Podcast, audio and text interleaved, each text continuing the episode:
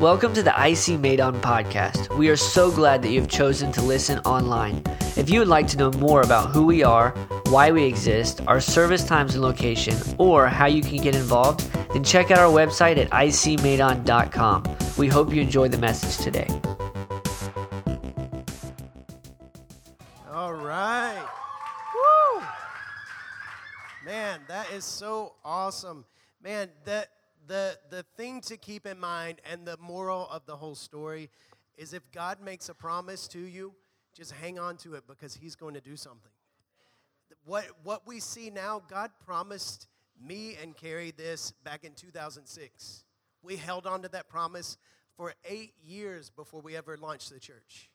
And now, look, we have a family, we have a community, and we couldn't do it by ourselves, so I haven't been able to do this all day, but could I ask all the Dream Teamers that are in here to stand up?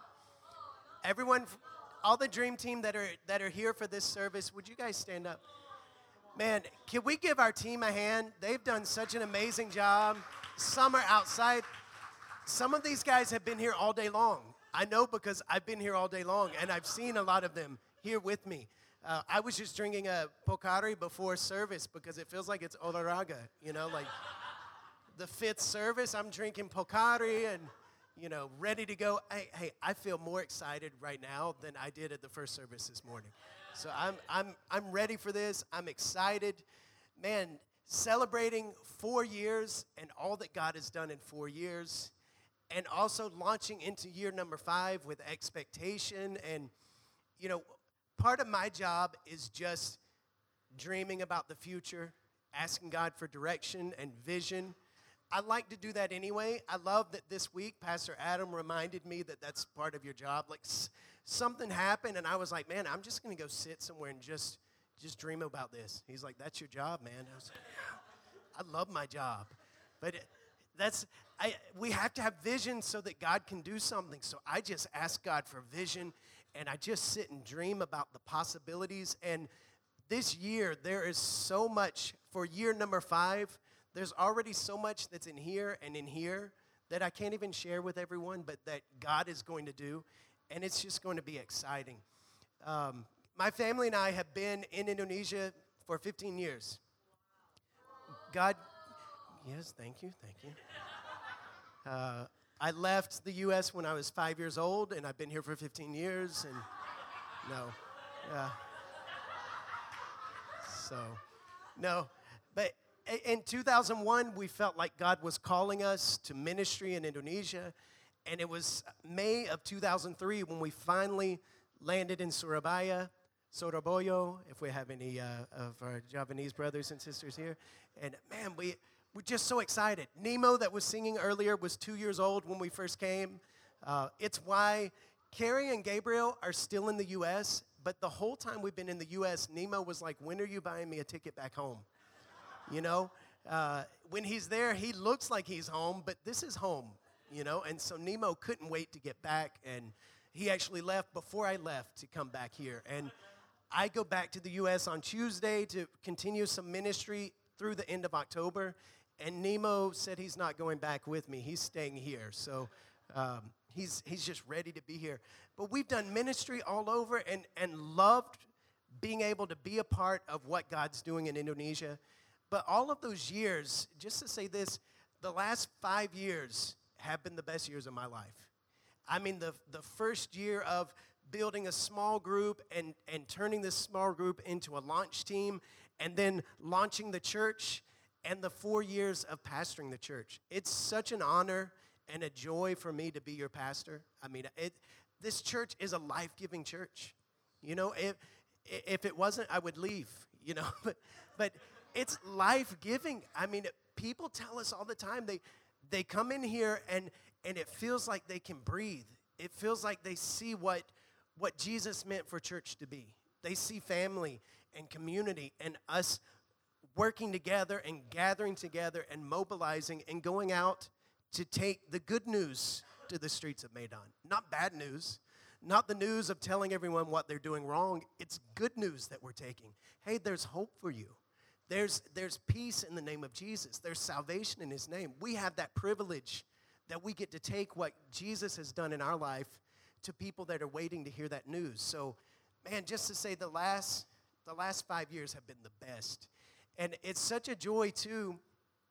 I told our dream team Wednesday night, we had Heart and Soul, which is our dream team night, and it's really like a party. You know, I normally call it a meeting because it sounds like we're working, but it's a party, and we celebrate, and we talk about the wins, that what God is doing, and how many people have gotten saved, and baptisms, and recommitments, and we just celebrate all that together. And I was talking to the team about special moments, and I believe this is the same for every single one of you in this room. You're living in a special moment right now. This is a special time, a special moment, a time that God has brought all of us here together at this place, at this time. It's God-directed. It's with purpose. It's a special moment. Often in special moments, we don't realize we're in it at the time. How many of you have ever, years later, looked back at your life and thought, man, that was a special moment? I wish I realized it while I was in it. So it's such a joy. I feel like right now God's given me the privilege of living in a special moment and knowing it. Every day is special. And I want you to realize that live in your special moment now. Turn to someone around you and say, this is a special moment. Turn to someone else and tell them, you are special. Somebody needs to hear that today. You are special. This is a special moment. We can live in special moments right now. I think we can live the best days of our life right now. I mean, why not? Why always wait for the best days? You ever notice we're always waiting for the best days? I want to live the best days right now. I feel like these are the best days of my life. If it gets better, that's just a bonus. But this is this could be it for me, and I would be like, man, God, this was an awesome life. I love it. We can live those moments now. And, man, I'm excited about this message. This is something that's I'm sharing a parable or a story that Jesus told that's been in my heart for the last maybe 2 months now, and I just keep thinking about it, and I just think this is the heart of IC Medan. It's the heart of God, and I think this is the heart of what this church is about, and that's why I want to share it today, celebrating our 4-year anniversary, reminding us what the heart of the church is. And I don't think just this church. I think when Jesus says this, he means this is what he wants his church to be like. This is what he wants his people to be like. This parable is found in the Gospel of Luke, chapter 10, verses 25 through 37. And Jesus tells this story that an expert in the law came to him to test him. And he says, teacher, he's questioning Jesus. What must I do to inherit eternal life? He's sort of asking a question that probably most of you in this room have asked before, maybe in different words. What must I do to inherit eternal life? What must I do to get to heaven? What must I do to be saved? You know, we've asked, what do we need to do? So Jesus says to him, what is written in the law? How do you read it? The man answered, love the Lord your God with all your mind, with all your heart, with all your soul, with all your strength, and with all your mind. And love your neighbor as yourself. You have answered correctly, Jesus replied. Do this, and you will live. Then it says, but the man wanted to justify himself. So he asked Jesus, and who is my neighbor? You know, that part can be confusing, but the reason the man is wanting to justify himself is because he knows he doesn't love all people. He loves some people. He doesn't love all people. And to be honest, he doesn't really want to have to love all people. He wants Jesus to narrow it down. Who do I have to love? Oh, love your neighbor. You know, they had the same thought of the word neighbor, the same definition that probably many of us in here have. Oh, your neighbor, it's your tetangga yang dekat, right? As someone I know, they're like me. They look like me. They speak like me. They think like me. Believe like me. I can love those people. So they're like me, but Jesus is going to change the definition of neighbor, and he's going to challenge this man. It wasn't just, hey, love people like you. Jesus was saying something else. So he answers the man by telling a story. He says, a man was going down a road from Jerusalem to Jericho. The man's traveling, and he's attacked by robbers. They beat him. They take everything he has, even stripping his clothes, and leave him laying there on the side of the street, robbed and dying, and just leave him there. Then Jesus is telling this story, and he says, a priest happens to be going down the same road. The audience that Jesus was talking to had to be thinking, okay, here's the hero coming. The priest is going to walk by. He'll save the man.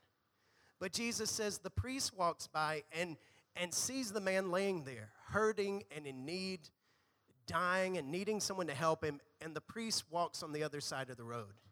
He doesn't stop. Jesus continues. Here comes the second man.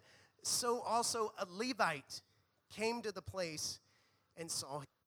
The people had to be thinking, okay, here's another religious man passing by. Surely he's going to stop and help the man. But the Levite, it says, saw him, and he also walked on the other side of the road. He didn't stop. He didn't help the man. Jesus says, but a Samaritan, as he traveled, came where the man was. Probably the audience was thinking, oh, a Samaritan, the man's going to die. The Jewish people didn't like the Samaritans. They were probably thinking, man, if the priest and the Levite didn't help him, the Samaritan's going to do nothing. This guy's doomed. But Jesus, telling this story, says the Samaritan, when he saw the man, he took pity on him. He had compassion. He valued him. He bent down. He bandaged up his wounds. He poured oil and wine on the wounds, picked the man up, placed him on his own donkey, and brought him to an inn and took care of him. The next day, he took out 2 denarii, and if you like to know the meaning of things, 2 denarii is equal to double 1 denarii. Okay. That's funny, guys. I'm sorry. I couldn't help that. He took out 2 denarii and gave them to the innkeeper. Look after him, he said, and when I return, I will reimburse you for any extra expense you may have. Man, he went above and beyond. Even the best people among us here today may have thought, hey, I would have stopped too. I would have helped him. But man, taking him to the inn and saying, even when he gets well, don't give him the bill. Give me the bill. I'll take full responsibility. I'll pay for all of it. Don't charge him anything. I mean, just think about how this guy going above and beyond. So Jesus asks the man then, which of these 3 do you think was a neighbor to the man who fell into the hands of robbers? The expert in the law replied, the one who had mercy on him, the one who valued him. Jesus told him, go and do likewise. I love how Jesus really makes following him simple. It's not a hard thing. There's not like a whole list. Remember, Pastor Tim was talking last week of all the commandments that the Jewish people even added to the 10 commandments. And Jesus was like, hey, forget about all that. I can sum it all up in just 2 things. What do you want to, how do you get saved? What do you do to get to heaven? How do you inherit eternal life? Love God 100%. With your heart, your soul, your mind, your strength, all of your being, love God. And love people. Who? That's what the man was saying. Love what people? But what if they're not Christian? Love them. What if they don't go to my church? Love them. What if they do bad things? Love them. Jesus was saying, hey, love God and love people, all people. Value them. Care for them. I was thinking this week about a story. Can we put up this picture of this crazy-looking thing? Like, I don't know why this story was in my mind when I was thinking of the Good Samaritan, but I was just thinking about being lost or being in trouble or being in need. Man, this is from a place called Showbiz Pizza. Back in the 80s when I was a kid, this is where all the kids went for their birthday parties in the U.S. You went there, there's pizza, your mom would bring a cake, and you'd bring your friends, have a party there, eating pizza, video games everywhere, like skee ball and stuff like that, and the air hockey and every video game you can imagine. You just play games. Then your mom would call you to the table. You run into the little like party room and sit at the table to have pizza. And then the curtains would open up, and this band was sitting there. Like animatronic gorilla and bear and this cheerleader mouse and a bird. And it's terrifying. Like the curtain would open up, and they come out. They start singing. Look at this next picture of the gorilla. Can you imagine? You're having your 6-year-old birthday party, and the curtain opens, and they start singing happy birthday. Ah! You're like, Chris, do you want to go back to Showbiz for your birthday next year? No. It's scary. That's terrifying. Well, we were at Showbiz Pizza, and I got busy playing the video games and wandering off to this game and that game, and then I looked around, and I couldn't find my mom. Have any of you ever gotten lost when you were a kid? I was lost. I couldn't find my mom. I'm scared. I'm in this place. It seemed huge. If I go back to Showbiz now, I just look around. It's like a room like this. I'm like, how in the world was I lost? It's different when you can see over everything. When you're a kid, like, all you could see is the video games. Like, where's my mom? And plus, I knew there's a giant singing gorilla in the place. I'm terrified. I'm lost. I'm terrified. I can't find my mom. So I went to the front desk and said, I'm lost. I can't find my mom. And they're like, what's your name? We'll call your mom for you. So I give my mom's name. Then it's that embarrassing moment when they announce over the speaker of the entire place, could the mom of Christopher Brian Duncan, like Gary saying my name, could the mom of Chris Duncan come to the front, please? We have found your lost son. Oh, gosh. It doesn't matter how old you are. That's embarrassing. The mom of Chris Duncan, could Chris Duncan's mommy please come here? Oh, man. But I was just, when she came, I was just so happy to be found. And, you know, my mom wasn't mad at me. She was happy to find me. She hadn't been lost. I had been lost. She wasn't mad. As a matter of fact, she was proud of me that I went to someone that could call her. It was such an awesome experience, and it helps teach me something about God and how he is when people are lost. He's not mad that someone gets lost, you know. He's just happy to find them. When I think about these stories, when I'm trying to imagine, how could the priest and the Levite walk past this man dying on the street? How could they walk past him? You know, maybe they were thinking, hey, this guy deserves it. He doesn't go to my temple. Maybe if he had been in my temple last weekend, this wouldn't have happened to him. Maybe the Levite was thinking, well, if he was holy like me, surely this wouldn't happen. Maybe they thought he had been out there and this happened at night before they walked past, and, well, he shouldn't have been there. It's his problem. God doesn't look at us like that. He doesn't blame us for being lost. He's just trying to find us. I think about that with my mom. She was just happy to find me. And when we think about this man and think about the lost people outside of the church, people that are lost, people that are hurting, people that are in need, maybe they don't know how to cry out to God. Maybe they don't know who they're supposed to call. They just need someone to help. They need someone to say, hey, do you want me to call God for you? Someone to say, hey, I'll help you out. You don't have to be ashamed. You don't have to be embarrassed. We have opportunities like that every day all over the streets of Medan, maybe not physically hurt, but people hurting, and there they are, and we can't just walk past like the priest and the Levite. Another story I was thinking about, when I was 16, I had a bad car crash. In the U.S., you get your driver's license at 16 years old, so I had just gotten my driver's license. I borrowed my dad's Jeep Cherokee. It was such a cool car. I liked it, you know. It's back in the 90s. I borrowed his car, I went out with some friends, and then I took them home, and I was driving home, and I was out too late. I was past my curfew, so I'm driving extra fast on the interstate. It's like the toll road here. You can go a lot faster.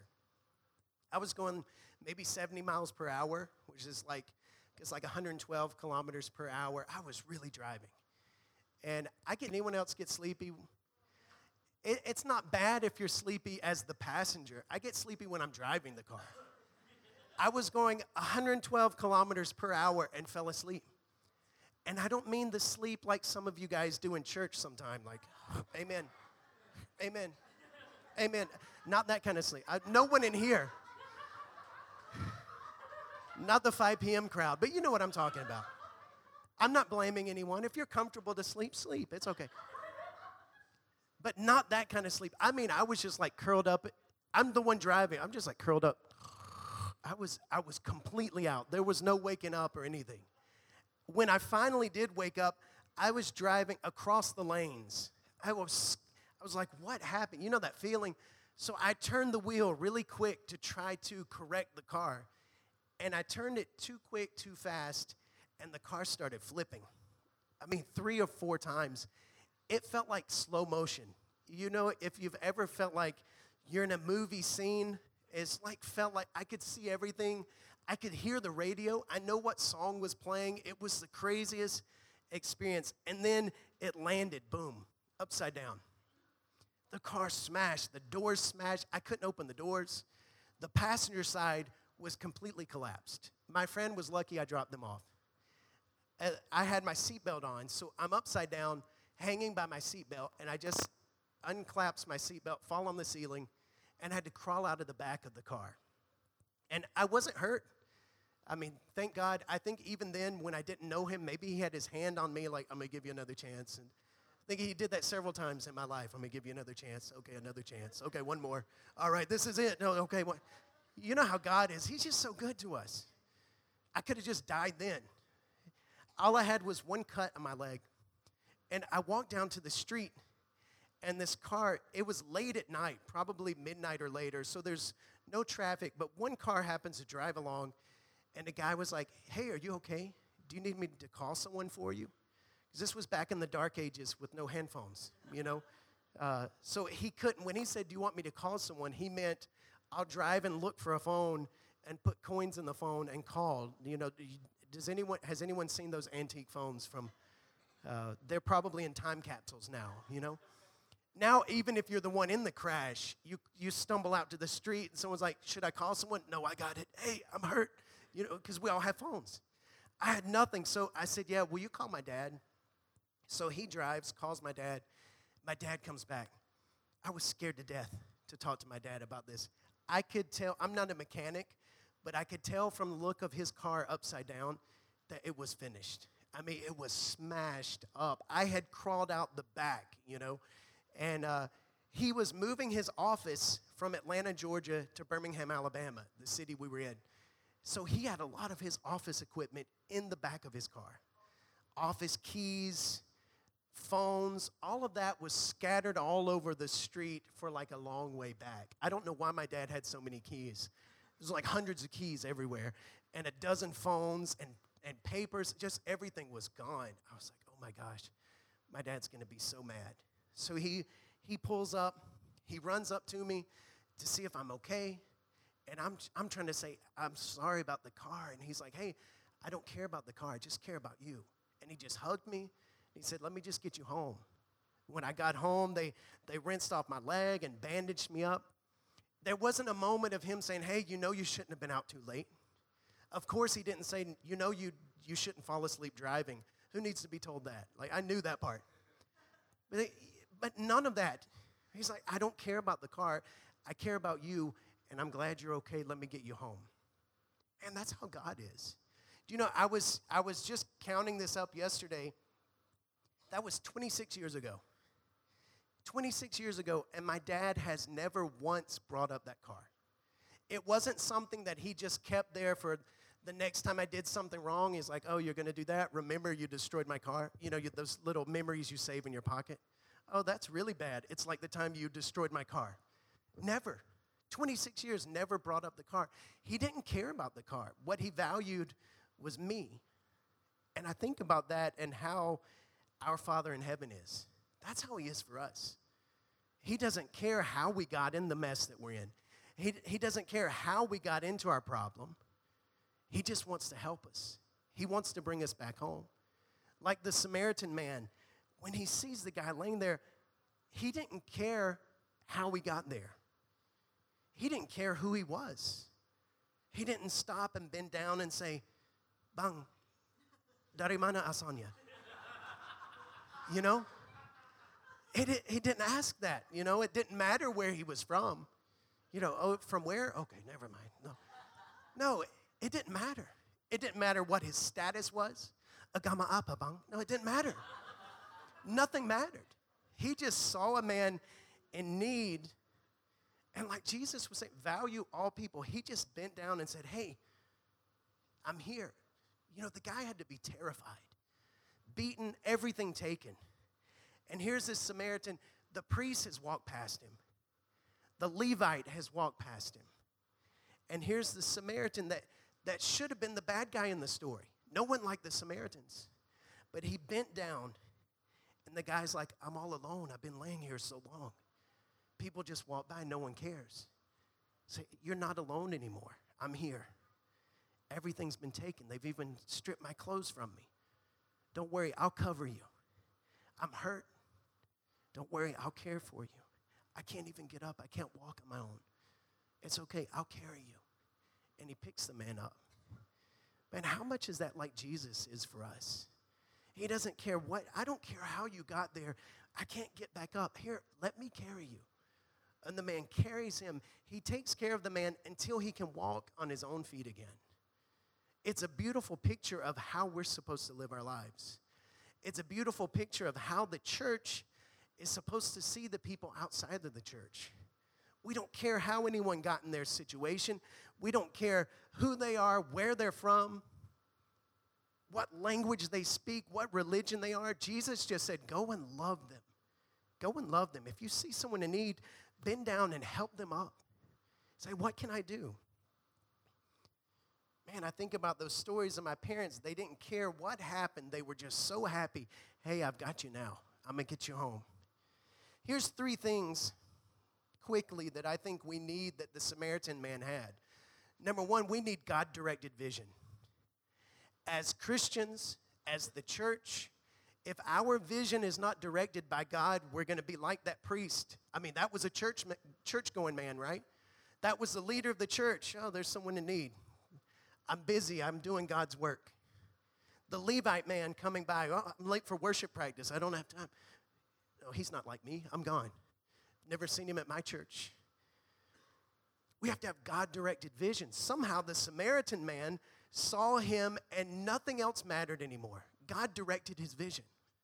It means there were three people in that story, and any one of them could have been the hero. I mean, actually, I would assume that God's intention was the priest to come by and be the hero. That's the first guy. He had the opportunity.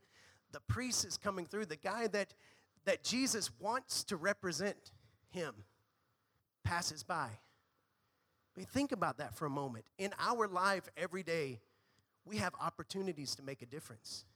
Some of you have the shirts on. Man, those look so good. We have an opportunity every single day. If you wake up in the morning and you have breath, that means that there's some purpose in that day.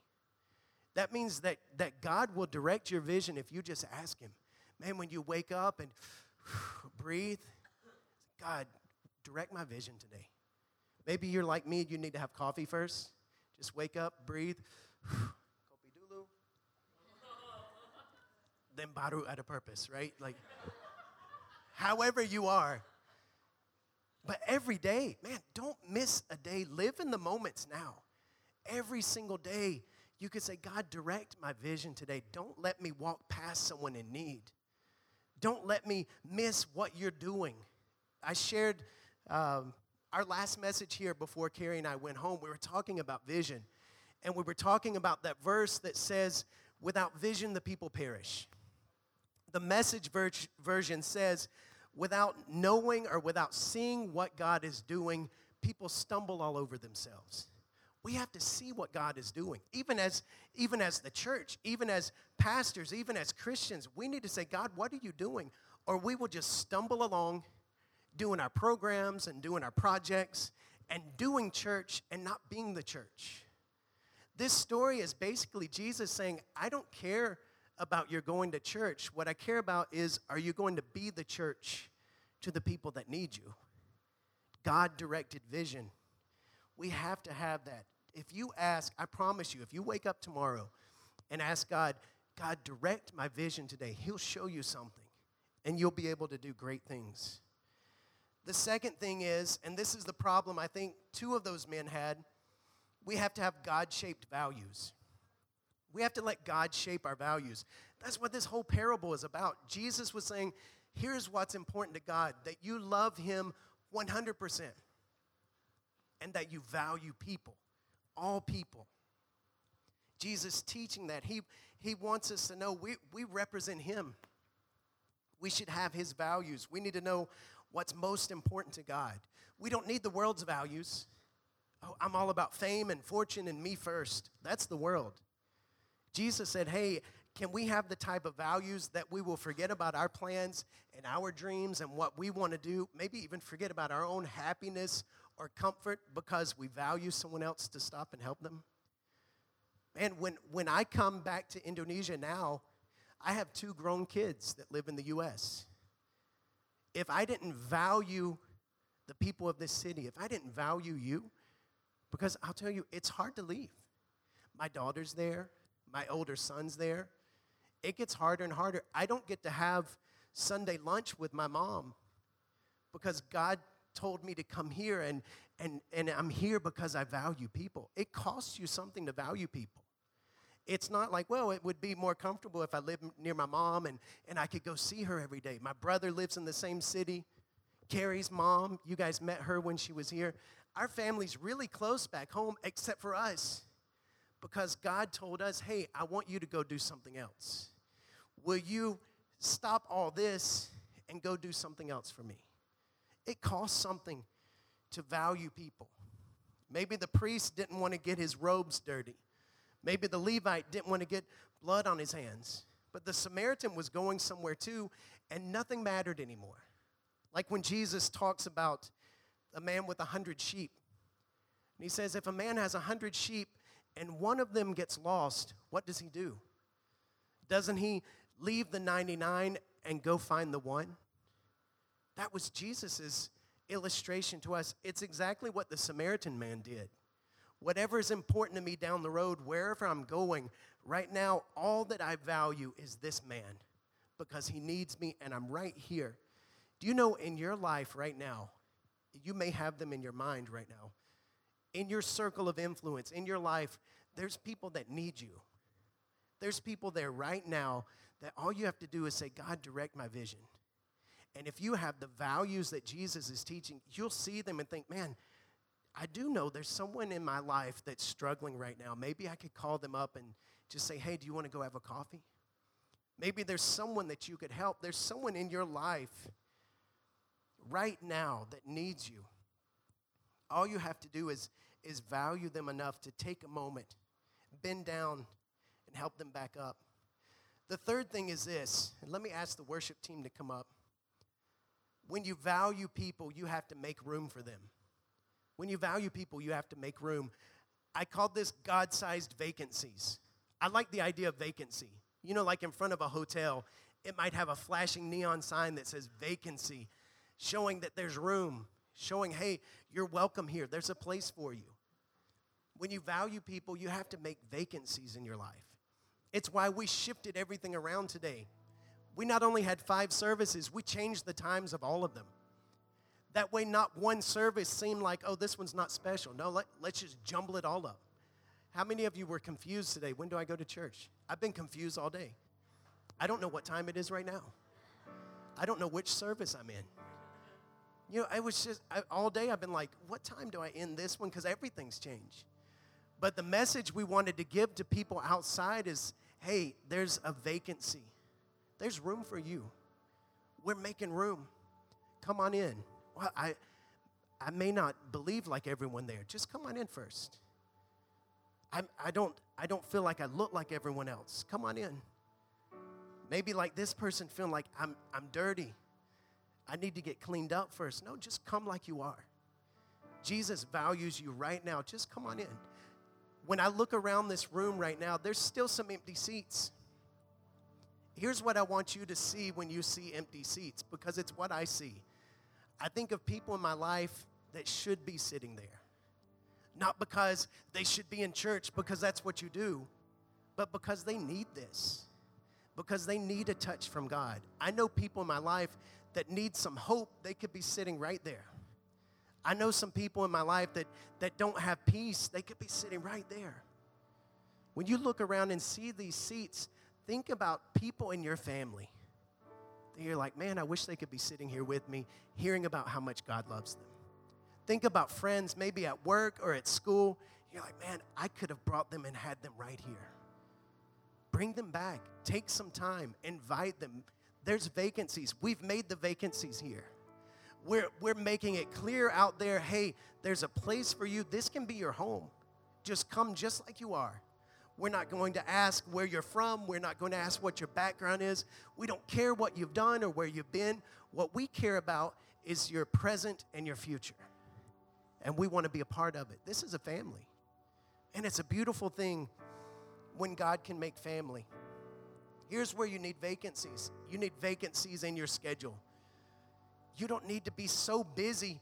Who knows, maybe the priest and the Levite didn't even have bad feelings toward that guy. Maybe they were just so busy. I got to go. I want to do something great with my life, but I'm too busy. I got to be somewhere. We got to make vacancies. You've got to have time so that God can work. You need more rest. How many of you say amen to that? You need more time for rest. And no one has FOMO like us in Medan. Fear of missing out. We have FOMO here. All of us. I mean, you could be exhausted. I know Nemo, he could be at home, exhausted, falling asleep, and someone's like, hey, do you want to go have some noodles and play games? All right, I'll be right there. Right, Iman? I can't miss it. I can't miss it. It's probably Iman that calls him. You need more rest, some vacancies, some time. So not only so God can direct you so you can do great things, but so he can have time to talk to you. And do something in your life. We can't be so busy. We need vacancies in our budget. Man, there's so many of us like, man, I wish I could give to that. I wish I could help this person. So many of us, our budgets are so tight. If we saw someone laying there, we'd be like, hey, I would help you, but I can't afford to pay the innkeeper. You know, maybe I can pinjam uang and I'll be right back. You know, we don't have... You know, maybe you're during your day, you see someone and like, man, I really wish I could buy their lunch, but I don't have any vacancy in my budget. We need to make adjustments so there's room, so you can buy someone a coffee. If you wanted to say, you know someone in your life that needs to talk, you want to be able to traktir when you invite them to coffee, right? You want to go have coffee with me? Sometimes we're afraid to invite people to do something because we don't want to have to pay for it. I don't have any vacancy. How about vacancies in our hearts? Do you have enough room in your heart for another friend? You know, we all have our groups. This is my group I watch the movies with. This is who I play games with. This is who I go and eat noodles with. Hey, here's someone that needs a friend. Yeah, but my group's kind of perfect. What if they mess up my group? It kind of flows right now. We don't have any vacancy for a new friend. What if you could just open it up and you see one person like, you know what, they don't have a group. Do you have room to just invite them in? Hey, you want to go play games with us? You want to go watch a movie? You want to go have coffee? There's people just waiting for that. There's people all over this city that feel like that man laying on the street, dying, everything taken away, no joy, no peace, no hope for a future. Meanwhile, they see church people just walking past them every day. I don't have time for you. Some of us have been there before. There's no more lonely place than feeling like no one, I'm dying and no one even cares. And Jesus said, hey, I want my church to be the people that will bend down and help them up. No questions asked. Let me help you get back on your feet. Would you guys stand with me, please? Let's just close our eyes and just imagine this story for a moment. Think about what God is speaking to you right now. You know, the reason God can speak to us in church and in worship so much is because we've set this time aside. This is sort of a place where we've said, God, here, I've made a vacancy for you to talk to me. Unfortunately, sometimes it's just that 1 hour a week when we need him every single day. Think about this story and what God's saying. I know when I hear stories, I often relate to some character in it. Maybe I connect with someone in the story, or maybe there's someone that I feel like, hey, that reminds me of me right now. What character in this story do you relate with? What character do you identify with? With our eyes closed, would you raise your hand? Maybe you're like, gosh, I hate to admit it, but I feel like I relate to that priest and the Levite. I know God. I've known him for years. I want to do great things for God, but I've just gotten busy. I've gotten distracted by life. And I know I'm passing by people every single day. I know people in my life that have been contacting me and saying, hey, can we hang out and talk? And I just haven't made any vacancy for them. I know people that I could offer some hope to. I know some people that I could bring some joy to. But like the priest and Levite, I just didn't have time. I couldn't be bothered. If that's you today, let me just pray for you. Father, we recognize that sometimes we get busy and fail you. Lord, I don't think anyone in this room would be the type that would pass someone by because they're not like them, or because they're from somewhere else, or because they speak different. I think we just get busy. I think life just distracts us. And before we know it, a year has gone by, and we think back, what did I accomplish this year? Whose life did I touch? Lord, help us to not be like the priest and Levite anymore. Lord, forgive us for the times we've missed out, but from this moment on, will you direct our vision? We need God-directed vision.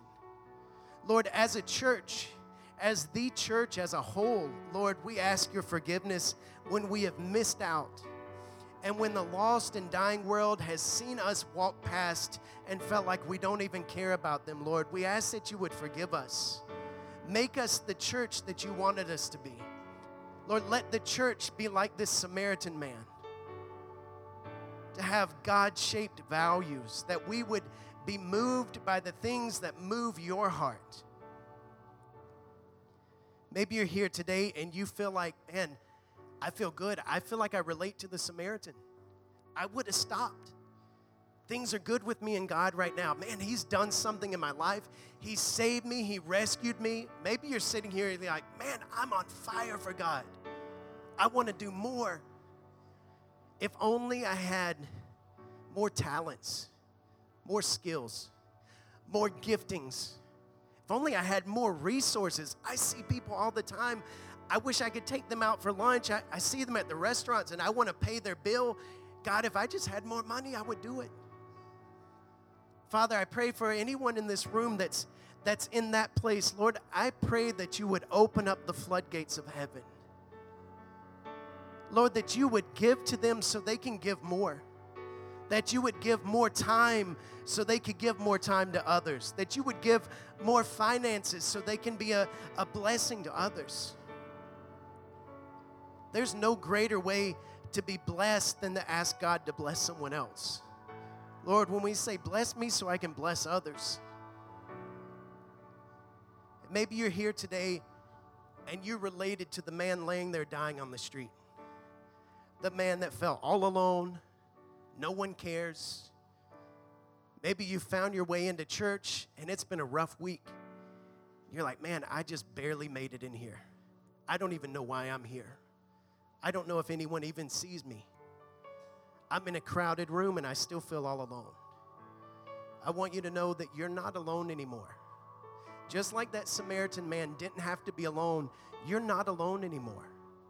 You have family. We've been brought together for this special moment. We're a family. We're a community. We have each other's back. No one in this room ever has to walk alone again. If you need help, someone's right there.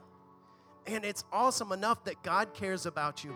But what about the fact that you're in a room full of people that care about you? If you need help, you just have to look to the left or the right and say, hey, can we talk this week? I just need a friend. I just need someone to help me. I feel like I can't get up on my feet. I keep struggling with the same things. Will you help carry me till I can make it? Father, I pray for anyone that relates to that man today, Lord, that you would restore them, that in this service, as you've been speaking to their heart, Lord, as they've felt themselves surrounded by your love, Lord, that you would restore their peace, their joy, their hope. Lord, that you would restore their rest. I know some people have just felt so tired. Man, I'm just tired. I'm just exhausted. I'm just tired of life. I never seem to get anywhere. God, restore rest. Lord, I pray that no one in this place would leave feeling alone again, but that the encouragement that you give is not only are you always with them, but we have a family that's there to support us and to help us up. Lord, I'm thankful for your words. I'm thankful for everything you've done in this church up to this point, but I'm more excited about the next year. I'm more excited about the future. Lord, we ask that you would direct us. Give us your vision. Give us your values and help us to make vacancies. Bless your people tonight. In Jesus' name, amen.